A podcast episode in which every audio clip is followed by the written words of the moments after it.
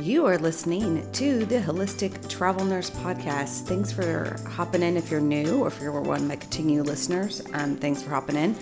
I record these not with some special microphone. I don't spend a lot of money. I spend money on the platform where I do it. But I do this because I care and I hope that you see some of my heart. But recently, I'm going to start um, taking on a few clients personally and why you'd want to hire me as your holistic nurse and what you'd be getting in person um, I have different than, you know, obviously virtually online. I do health coaching and I put you through, I can put you through liver cleanses and a kidney cleanse. And then I really like to help with people with autoimmune issues, chronic pain issues. Um, also, having somebody that is going to be possibly for you and your family being an advocate.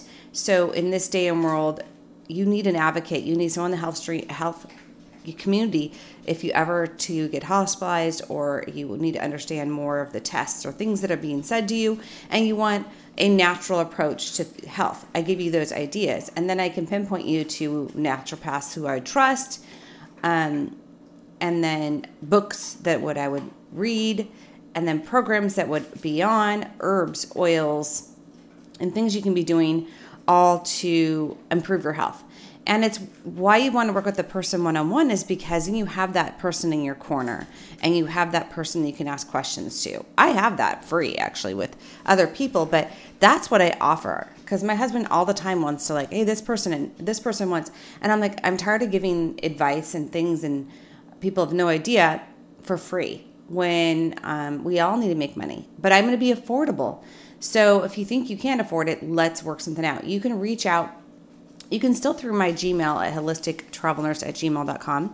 I'm putting more things together. This episode, we're going to explore what has been benefiting, um, helping me right now. And at the meantime, I'm recording this. I'm also doing multiple things at the same time. You hear the dogs in the background. If you hear other beeping, I'm cleaning and baking. I have multiple things. But it's funny because I'm going to take this little clip from Joe Rogan, who talked about um, the benefits of infrared sauna. And then we're going to explore this more. And then we're going to go back to some history of other episodes and things that I put out that are beneficial to you. They would really take the time to, okay, yes, natural healing is it something I need to explore. Okay, so um, have you heard sauna. this?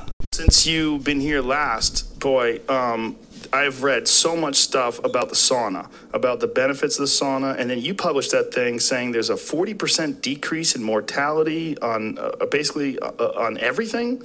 Well, I didn't publish it; someone else published it. But oh, I you, was. I'm sorry, you tweeted it. Yes. About this article. Sorry. I did. I wrote an article on some of the health benefits of the sauna, and I predicted that I thought it would play a role in longevity based on some other evidence. And then this study came out showing, indeed, that it there is a link between um, sauna use and a decrease in all-cause mortality. So people dying from cancer, from cardiovascular disease, from a variety of different diseases, um, and that was like a big de- cool. decrease, right? yeah, it was huge. Or something. Yeah. So well, it, there was a dose-dependent um, decrease in all-cause mortality. So, so men that used the sauna once a week compared to those that used it two to, th- time, two to three times a week, they had a decrease, uh, 24% decrease in all-cause mortality. And men that used it like four to seven times a week had a 40% decrease in all-cause mortality. So when I say a 40% decrease in all-cause mortality, I mean over the time span that these, these men were followed, which was 20 years. So they're following these men for 20 years. They were in their between 50 to 65 um, when the study started, and those men that had been using the sauna more frequently had a 40% reduction in, you know, dying from many causes that aren't accidental. That's and, amazing. Yeah, it's super super cool, and um, you know, one of part of it. There's a lot of things going on with the sauna. I just actually, the place I'm staying at has a steam shower, so I just had a steam shower before I came here. I'm all endorphin buzzed and feeling. Does that good. work just as good? Um, it's you know it, it doesn't get as hot as like a typical dry sauna where you know the air is. Okay, so that's a clip. Now I found this other thing of this um, Dr. Terry Wahls and the sauna benefits, and then I'm going to talk more. You'll hear this more, um, not in this episode, but further on later in life. I'm going to tell you the things that have really worked for me when it comes to red light therapy, the products that I bought, the ones that I've wasted money on, so there's a whole bunch of wasted money products, but there are some that are great. And so I want you to know. Uh, and here I'm with Brian Richards from Sauna Space. Now, Sauna Space is a Wahls Protocol seminar sponsor, and these partnerships are such a great opportunity to share information about the products and devices I use every day uh, in my life. Uh, because so many people ask me what exactly I do every single day. And a sauna space sauna is one of those things I do every day. Um, now, sharing the interviews uh, with uh, these people helps me teach you and others about the self care routines that are so important to your daily health. Now, let's get uh, to this today. Uh, and we're going to talk about what makes sauna space so unique and so valuable. Brian, uh, welcome. I'm thrilled to have you today. Um, so let's talk first about sauna for detox. Why? Why is it such a helpful tool? Well, you know, you know, Terry, uh, the use of sauna, use of whole body hyperthermic therapy, heating the body up um, in a, in a in a passive state, you know, in a relaxed state, is uh, a tradition that spans pretty much every human culture. It goes back thousands of years.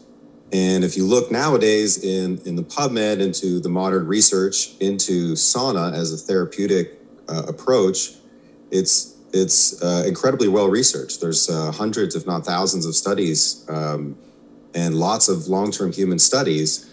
So what we see is that uh, first of all, sauna is great for detox, but it appears that it's um, it's good for many things. It's an all-cause uh, sort of reoptimization approach to to the body. There's there's uh, benefits in the literature that um, are associated with longevity, reducing all-cause mortality, um, reducing you know your risks of dying uh, of all things. That's what that means. But also, there's a, a really incredible research on it uh, as a, an approach to condition the body and reduce risk of things like Parkinson's, Alzheimer's, fibromyalgia, uh, as well as pain and other things. You know, there's associations with improved cognitive functioning, and all of that is stuff that most people don't really associate with sauna. Most people think of sauna as as detox. You know, you get into a sauna to detox, but for first and foremost, I think uh, the detoxification aspect is is something that we we should talk about first. It, it's probably one of the most important things. I, I think that um, the the the modern malaise that we have, you know, the diseases of civilization we have nowadays is a combination of exposure to environmental stress and toxins, and and the degree to which we've gone, we, we've uh, you know gone astray from ancestral living, uh, the way that humans lived a long time ago. So you mentioned that a lot about uh, severe temperature changes, uh, you know, constant access to food is things that our ancestors didn't have. Uh, but they also didn't have so much exposure to all of these environmental toxins we have nowadays. Um, there's chemicals out there every year, so much more than there ever was. Every year, new petrochemicals are invented. There's forms of man made electromagnetic stress. There's also our environment now is one where we're all indoors all the time. We have lots of synthetic blue light stress and other uh, other things that that just have become this really toxic tidal wave. So the as far as things that we can do for our health to maintain our keep us strong and optimized a daily detox or, or a, a multiple times a week detox detox is really essential uh, for our ancestors it was really important but for us just to maintain uh, health in this modern weird synthetic world we live in detox is so essential uh, so for, for sauna space we we do something kind of special. We, we take a, a, very gentle detox approach. We use these this near infrared light from um, an incandescent bulb. Near infrared light it has a very deep tissue penetration, so we can heat the body up, but we can have still have the ambient air be kind of lower and gentler than a traditional sauna for for folks who have physical limitations uh, or s- sensitivities to heat. Uh, this provides a very tolerable you know, enjoyable, gentle access to heating the body up and causing it to sweat and excrete toxins. And in fact, if you look at the body, um, there's three ways that we get rid of junk in our body, the poisons in our body. We can either use the the urine, the urinary system, the the bowel system, or or the sweat, or, or the sweating of the skin. But that third piece, which is sort of our, our three ways that we keep our bodies healthy and clean, are, are the primary systems. It's the immune system that's behind that, that's backing that up as sort of an escalation system. But w- if we can rely on these three primary systems, particularly the sweating one, because we don't do that as much, you know, in in the West in our modern culture, uh, we're, we're, we're relying on the built-in again primary system, the, the easiest system, the least stressful system of getting rid of all of these toxins and and, and poisons in the body, and that has that's rel, you know related to infectious disease, but it's also uh, in terms of uh, our, our, brains working right and our, our nervous system working right. You know, toxins now, on the brain. Brian, let's talk a bit about photo my, uh, biomodulation, which is another uh, benefit uh, of the SaunaSpace bulbs. Uh, can you explain that to our audience? what, what it is and why it matters for people who have a neurodegenerative or a neuroinflammatory condition? Yeah, that's a great question. That's also what's really cool about the sauna space approach to sauna is we're layering in this thing called photobiomodulation. That's a fancy word, but it has a very specific definition. Photobiomodulation describes the use of red or near infrared light to stimulate, heal, and regenerate and protect tissue that has been injured is degenerating or is somehow like dying in, in some way. And um, uh, the this is also something that is again part of our ancestral environment. Forty-one percent of of the sun's emission that we receive on Earth is near infrared, the largest plurality of the sun's emission. And it turns out we have uh, sort of over billions of years, the mitochondria has developed a, a system to respond to it. So we have these light receptors in our body in the mitochondria and when we shine near infrared light on them, whether it's from the sun or from, you know, uh, a SaunaSpace incandescent bulb that's designed to be near infrared centric and emit almost the same, about 39% near infrared, or even from, uh, you know, other types of photobiomodulation uh, devices, we we activate uh, healing systems in every cell of the body because there's mitochondria in every cell of the body, and so there's over 5,000 photobiomodulation studies now that we can we can reference, and you see you really see it being used uh, to heal uh, almost any type of disorder and any disease type that's been that, that's been studied out there, particularly for inflammation reduction. So that's wound healing, inflammation reduction, uh, and um, and also for neurodegenerative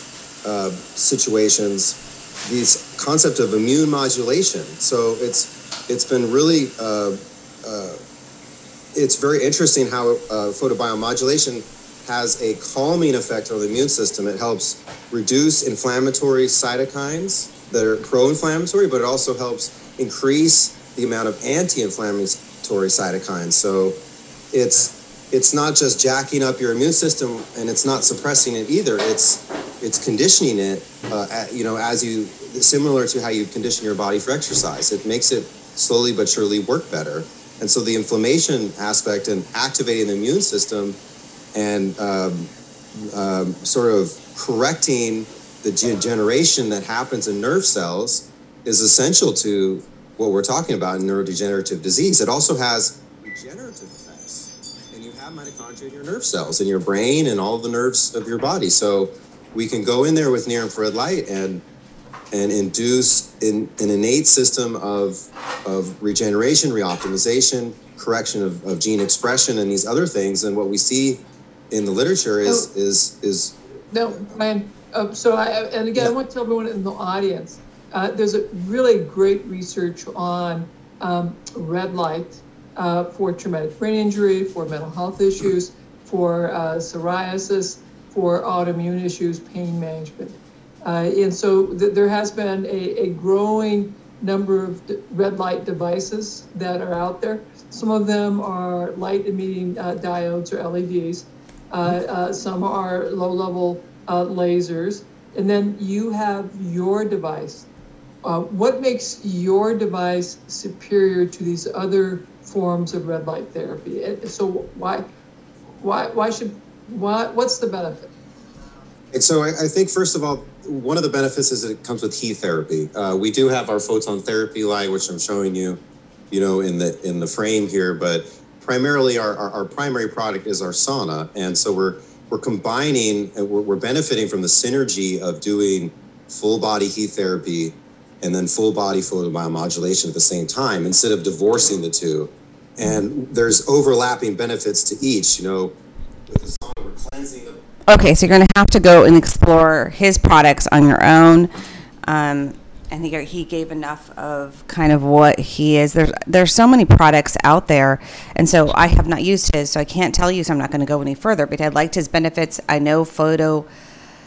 Um, I, I, know some of the stuff he's talking about is very very true. That you can go do this research and um, how it's been amazing. And there's different types of saunas, all sorts of. Um, but the infrared heat um, I don't. It, it's very unique. It's very unique. So um, there's, anyways, there's so much about this. I thought we, I've got to explore this more and just give you a tickle of it.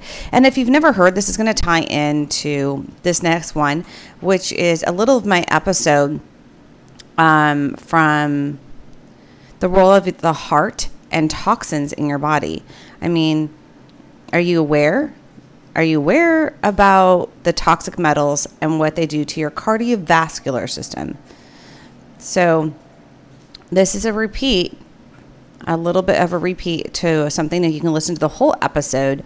Um, it's episode 100, the role of toxins and metals in your heart, because I just don't think that people get this well enough. So, I hope that um, you enjoy this. In the subject that received chelation therapy, the event rate was 33%.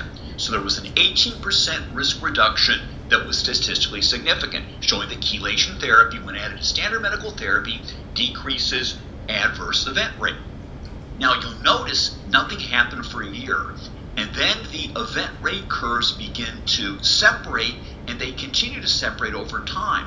Why did nothing happen early on? Because it takes time to turn the ship around.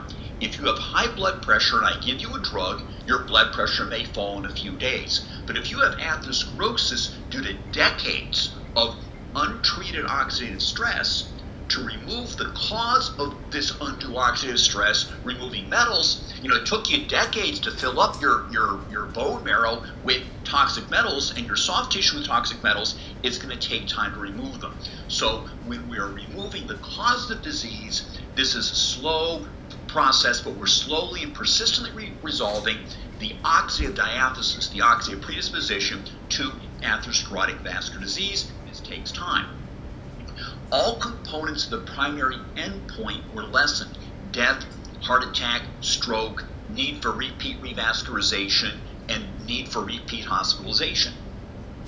Um, with multivitamin therapy alone, so no, you're getting placebo IV and either double placebo or the active vitamin, there was a 3% risk reduction. This was not statistically significant, by itself, but it supports our theory. And again, nothing happened for a year, and then the event rate curves begin to uh, to split.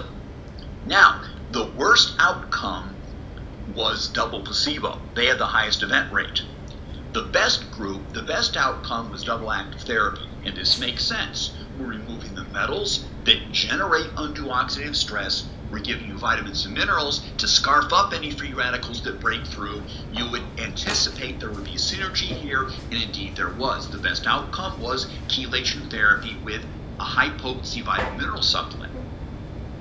Now, those that had anterior infarctions, anterior wall heart attacks involving the left-hand ascending distribution, they had they lost more heart muscle, they are at greater risk for an adverse event, and here chelation provided a greater degree of risk reduction 37% five year risk reduction. As a general rule, the larger the heart attack, the worse the, the natural history, the greater the ups, the greater the upside potential, and the more powerful impact will any therapy have. So overall, there was an 18% risk reduction in those that had the larger anterior heart attacks. There was a 37% five-year reduction.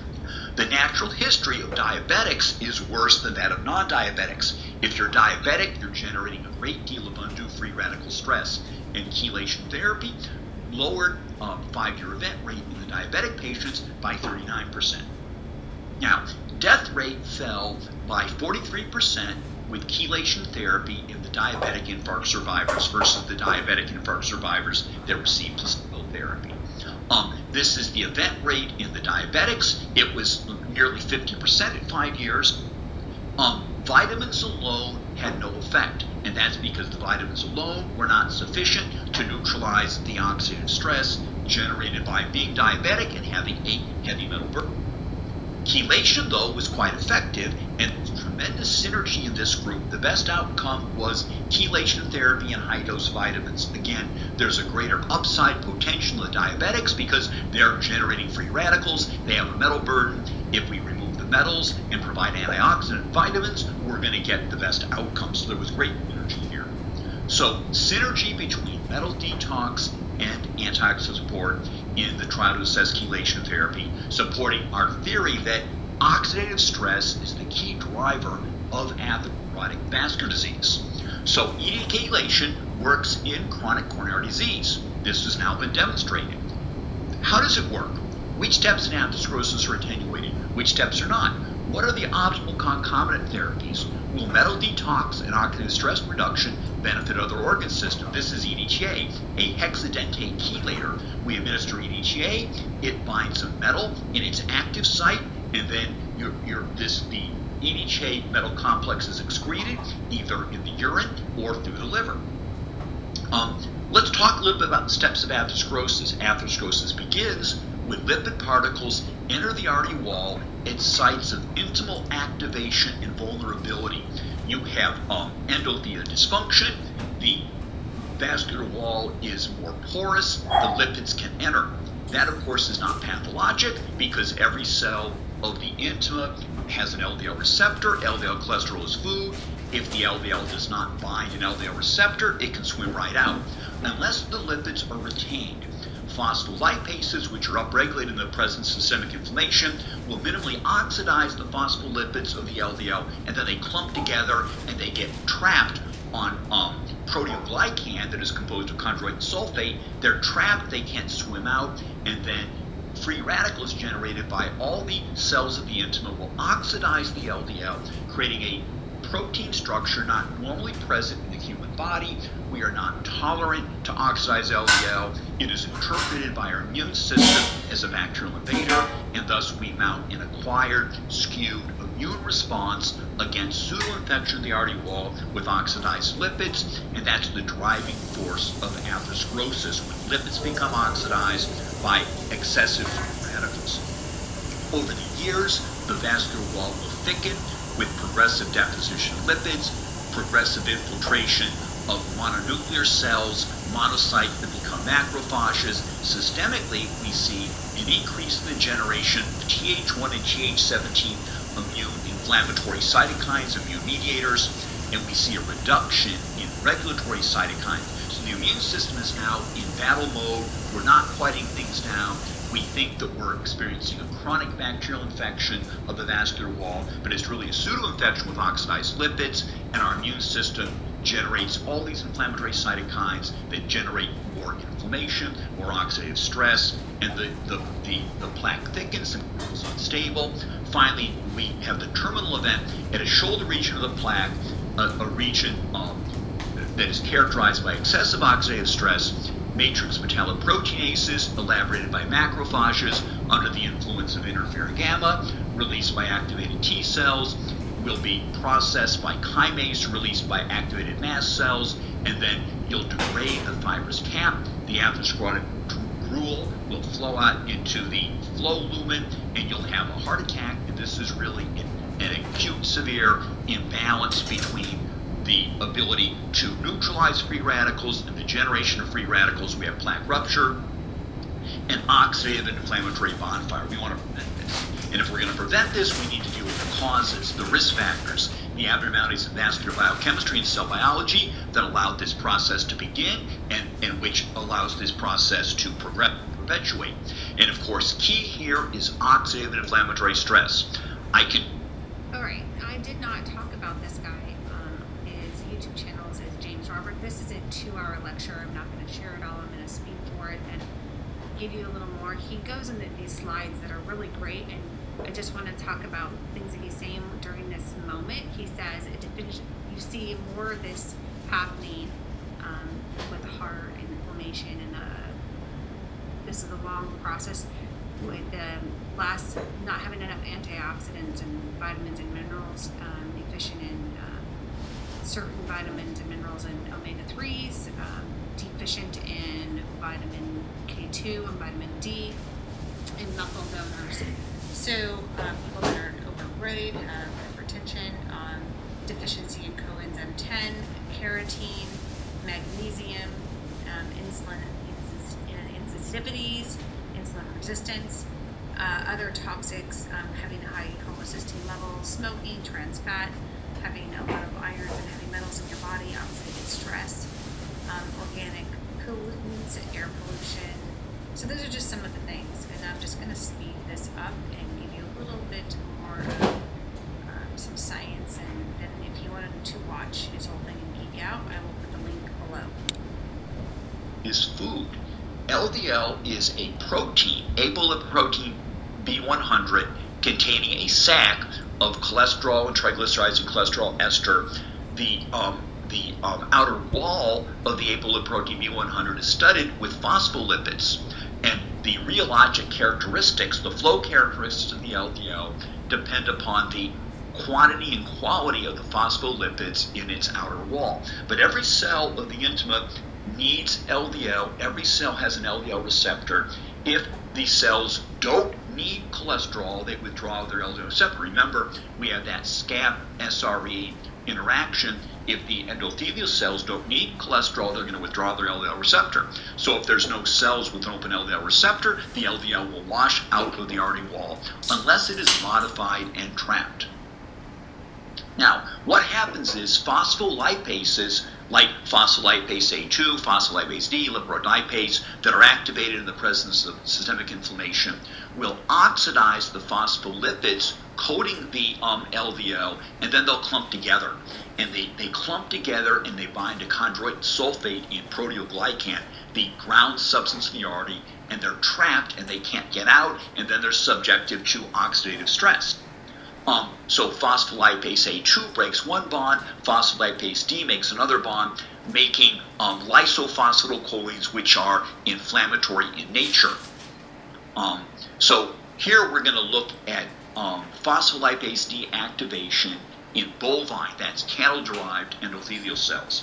And here we will see that if you incubate these endothelial cells with three different species of mercury, mercury chloride, methyl mercury that you would get from fish, thimerosal, which is in vaccines, you can see that there is a dose and time related activation of phospholipase D, suggesting that mercury will activate phospholipase D, causing minimal oxidation of the phospholipids of the LDL, causing them now to clump together on the chondroitin sulfate proteoglycan and get trapped. Now, vitamin C will to some degree attenuate mercury induced phospholipase activation. Vitamin C will squelch superoxide. Mercury causes oxidative stress to generate superoxide. A more effective therapy is N-acetylcysteine, which contains a thiol group, a sulfhydryl group, and N-acetylcysteine supports glutathione. Glutathione is a specific chelator of mercury, so you can see that N-acetylcysteine was more effective than vitamin C because it upregulates the generation of glutathione, which will bind and remove mercury. EDTA, a strong chelator of lead, aluminum, and cadmium, blocks mercury induced phospholipase deactivation to some degree.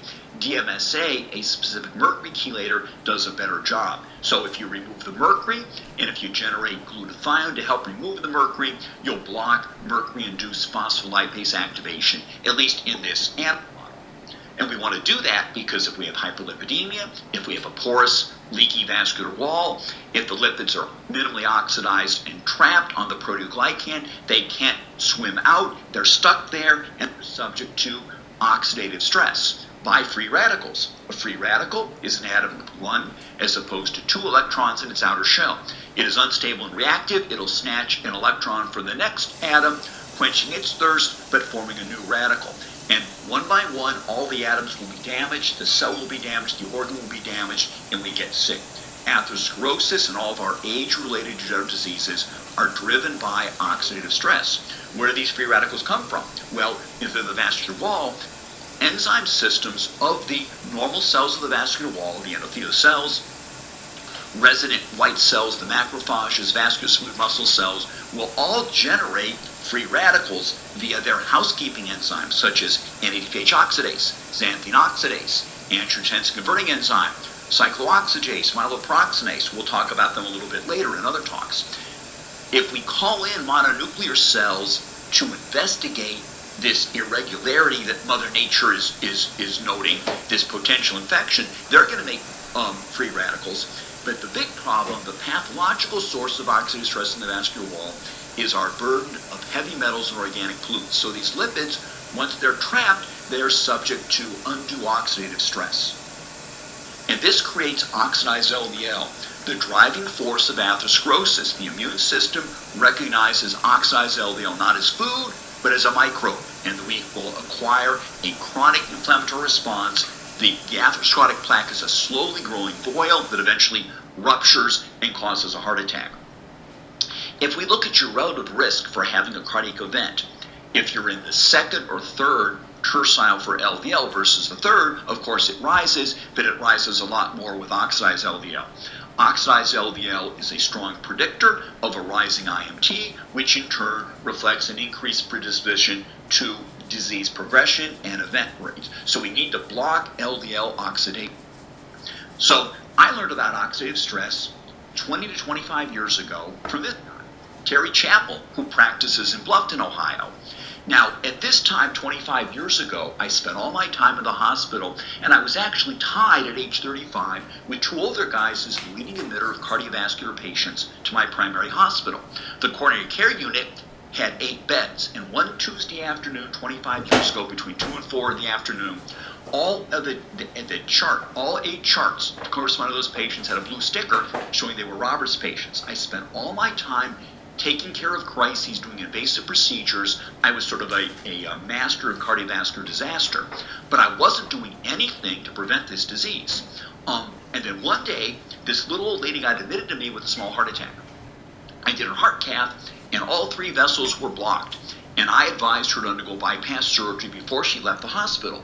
And that was a fairly bold recommendation because at that time the standard was to medicate the patient, have them go home and recover, and have their bypass surgery a month later because surgical anesthesia then was not as well developed as it is today, and the mortality with acute um, heart attack surgery was quite high. But the, the blockages were so tight that I was really worried about this lady, and I said, You need to have the bypass surgery. She didn't want to do it, so I said, Ma'am, if you don't have bypass surgery before you leave the hospital, you're going to die. Well, she listened politely and declined my recommendation and went home, and I put her on a beta blocker, propranolol. I saw her in the office a few weeks later, and I told her, I hope you've made up your mind to have surgery because you're at risk of death. Well, no, I need a little bit more time. My family's coming in. Well, okay, take this diltiazem. I saw her a month later, and I told her that she was going to die without bypass surgery. Oh, I just need to wait a little bit longer. So I would see her periodically and tell her that she was going to die without bypass surgery.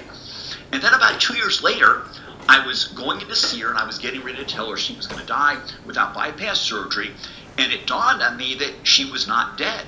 In fact, she looked really good and she wasn't taking my medicine. I go, ma'am, I was so worried about you, and I thought you needed heart surgery, and you're doing so well, I don't understand it. He goes, well, Dr. Roberts, you seem like a fine young man. I don't want to upset you, but when I went and I got chelation therapy, huh? Chelation therapy doesn't work. Well, Dr. Roberts just said I was doing well. She was. She had gone to Dr. Chappell behind my back and got chelation therapy and got better.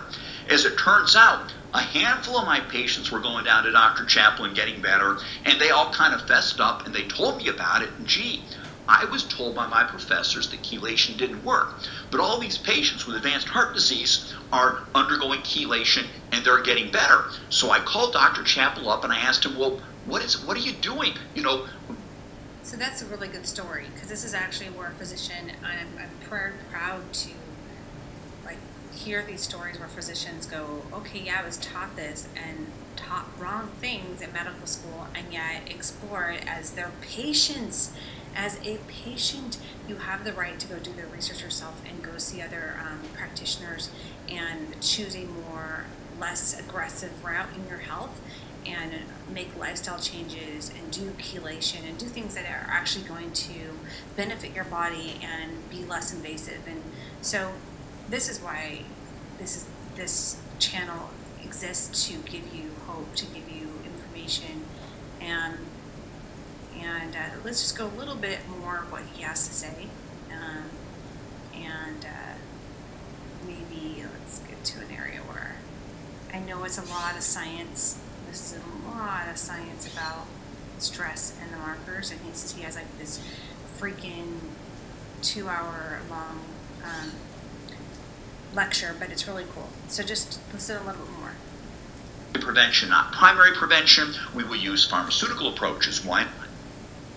So we're making superoxide. Mother Nature generates superoxide. She had to come up with a means of neutralizing, detoxifying superoxide, and that is superoxide dismutase that dismutates or neutralizes superoxide into hydrogen peroxide. We have SOD1, which is in the cytoplasm, the cell fluid, SOD2, which is in the mitochondria, our fuel cells, SOD3, which is on the vascular wall. The hydrogen peroxide will be converted to water and oxygen by catalase, glutathione peroxidase, and peroxyredoxins. This is Mother Nature's primary defense against free radicals. Now, some of the free radicals may break through, and thus we have our secondary defense, which are antioxidant vitamins and minerals, which we can obtain from diet or via supplementation. One problem many of us are genomically downregulated in our ability to handle free radicals. And we I routinely measure this in my patients, and most of my patients with cardiovascular disease harbor downregulations in our antioxidant defense molecules. And this was a good idea a thousand years ago because we weren't dealing with toxins. We didn't have mercury fillings. We weren't exposed to lead or cadmium or aluminum, but we were fighting microbes. And if you were good at making free radicals and bad at neutralizing free radicals, you had more bullets to kill the microbes. So many of us, so this was adaptive for primitive man, it's maladaptive for modern man. So some of us who are particularly weak at, at neutralizing free radicals we're the canaries in the coal mine. We get sick.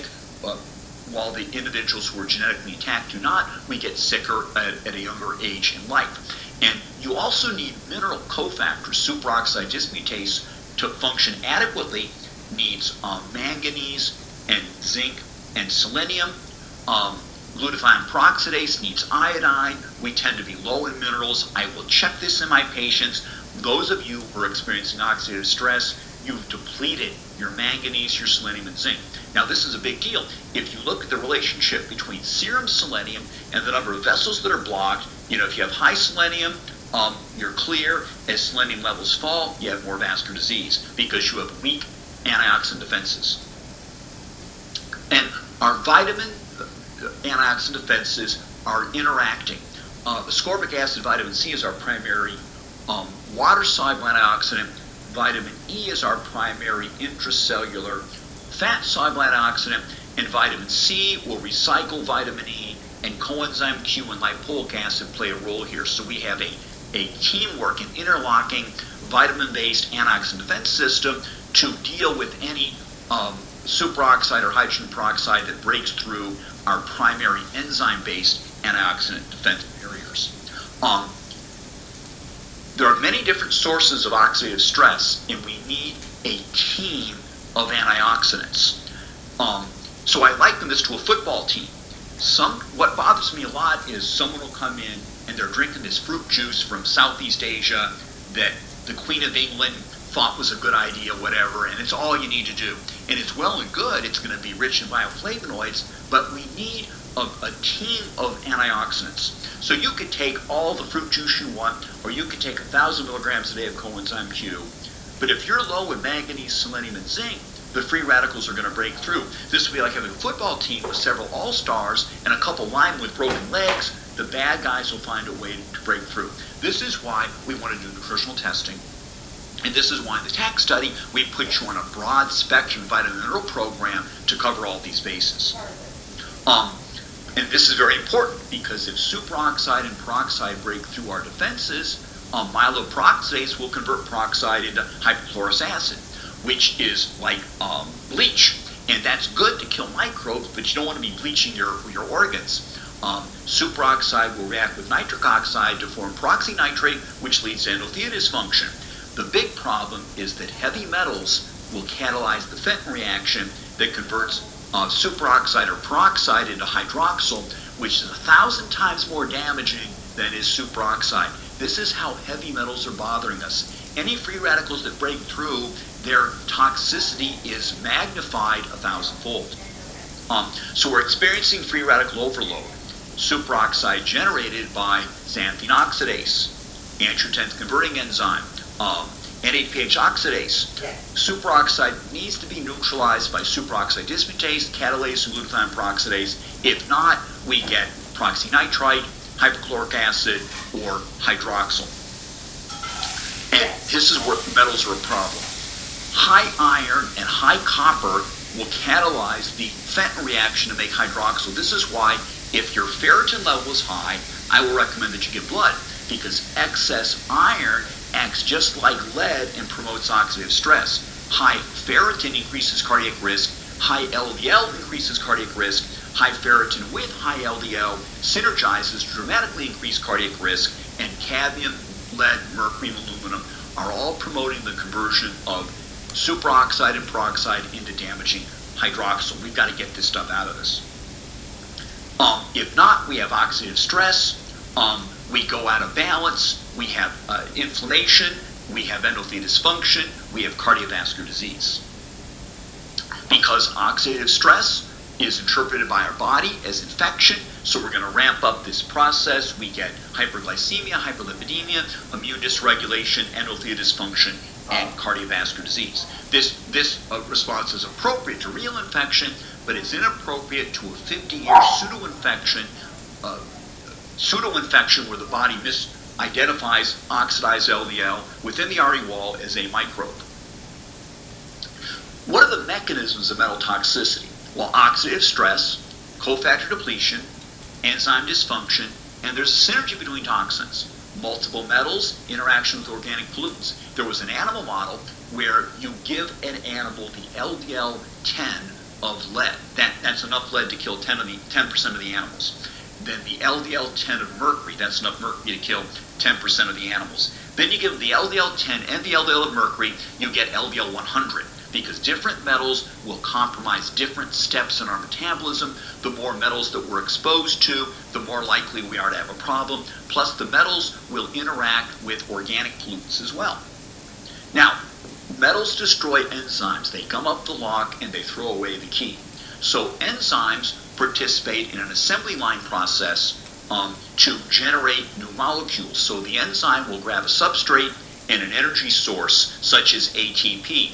It will catalyze the phosphorylation of the substrate to create ADP and a finished product that is then processed by another enzyme. The open uh, active site of the enzyme will catalyze the next step, uh, will catalyze another substrate. Well, if we have metals, they will bind to the in the active site of the enzyme, and like a key that doesn't fit in the lock, it just gets stuck and it kills the enzyme. The enzyme can no longer carry out its biochemical activities. It will be degraded. You make new enzyme, which is then poisoned by metals. So metals will gum up our enzyme system and compromise our biology. Um, mercury will um, inhibit methionine synthase, and thus you'll deplete your SAMe. If you don't have SAMe, S-adenosylmethionine, COMT, catechol-methyltransferase, cannot break down adrenaline. So those of you with mercury fillings or eating a lot of fish, over the years you're going to bring up mercury. You'll, you'll take in a lot of mercury. You can't break down adrenaline, so your blood pressure rises. All of a sudden you can't drink coffee, and you're stress intolerant because you're no longer able to break down adrenaline because of a rebirth. Cobalt is quite toxic. It binds to sulfhydryl groups in lipoic acid and compromises our biology. So in World War II, cobalt was used in munitions. and the workers were grinding the cobalt, and they got a hypersensitive.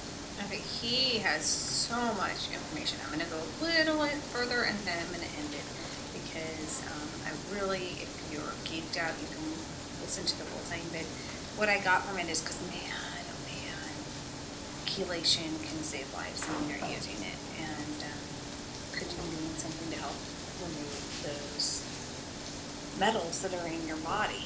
Um, I remember having just recently, past six months, as a went a holistic dentist, and um, was working to get all the mercury out of my mouth, and he just looked at me straight, naturopath dentist. He said, "You're mercury poisoned."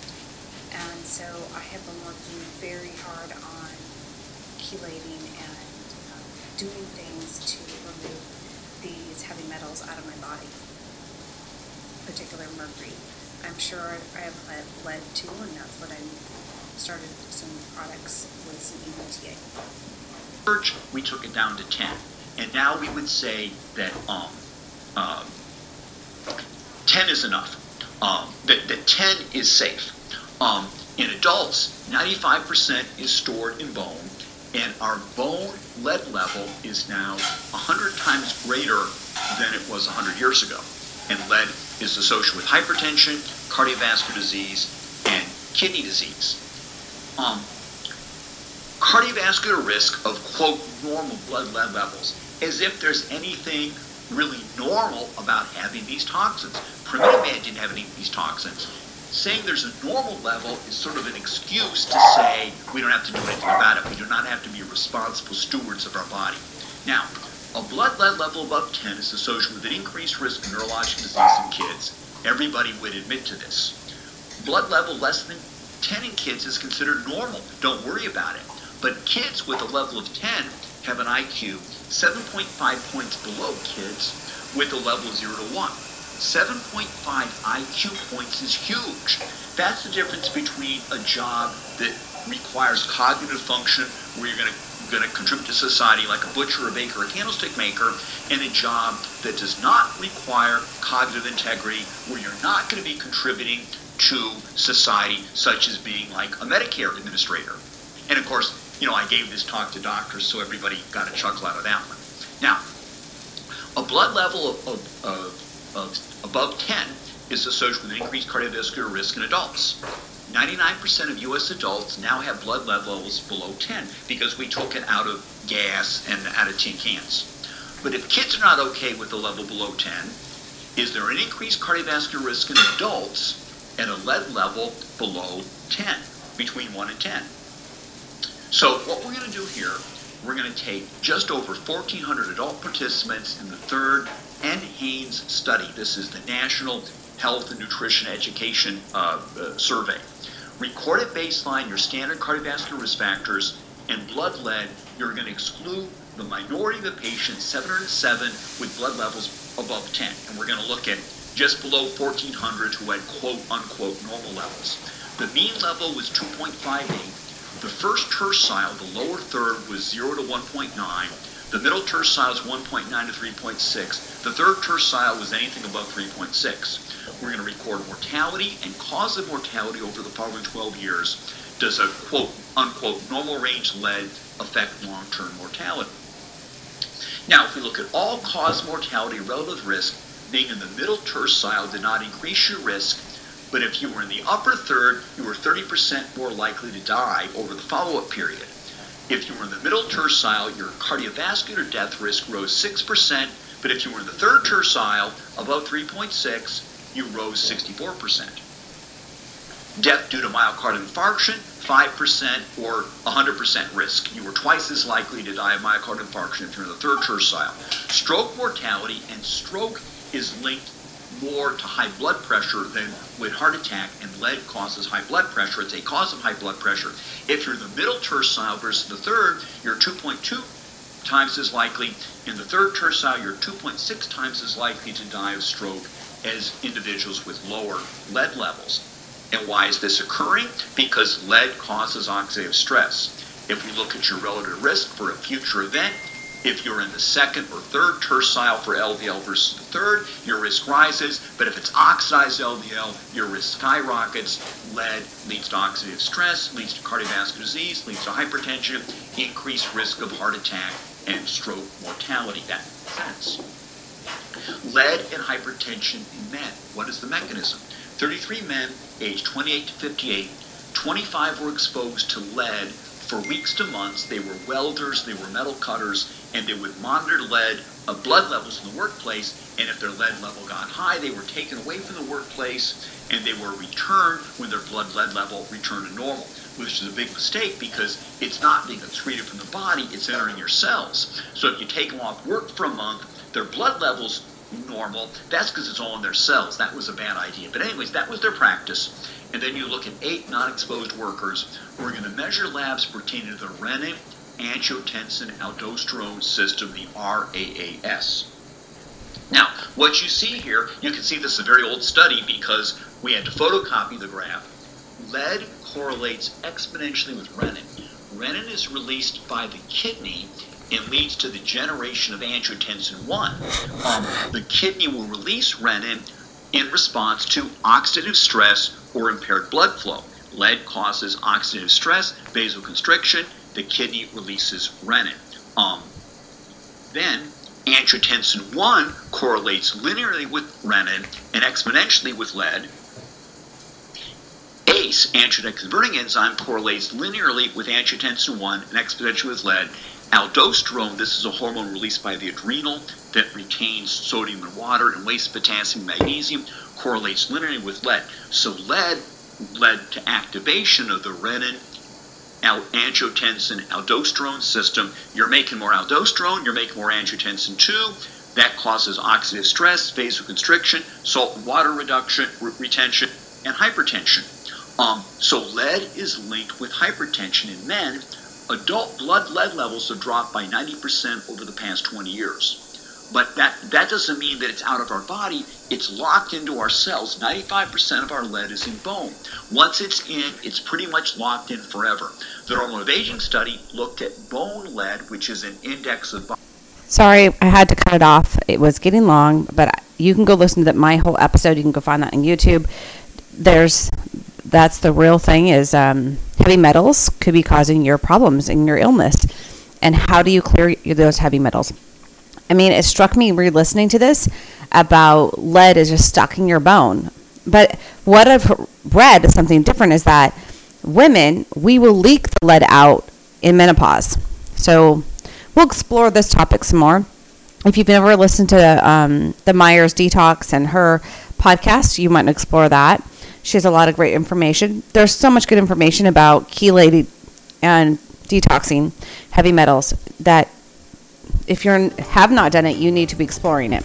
And um, if you need a health coach to help you walk you through that, I'm available and I'm affordable. So reach out today.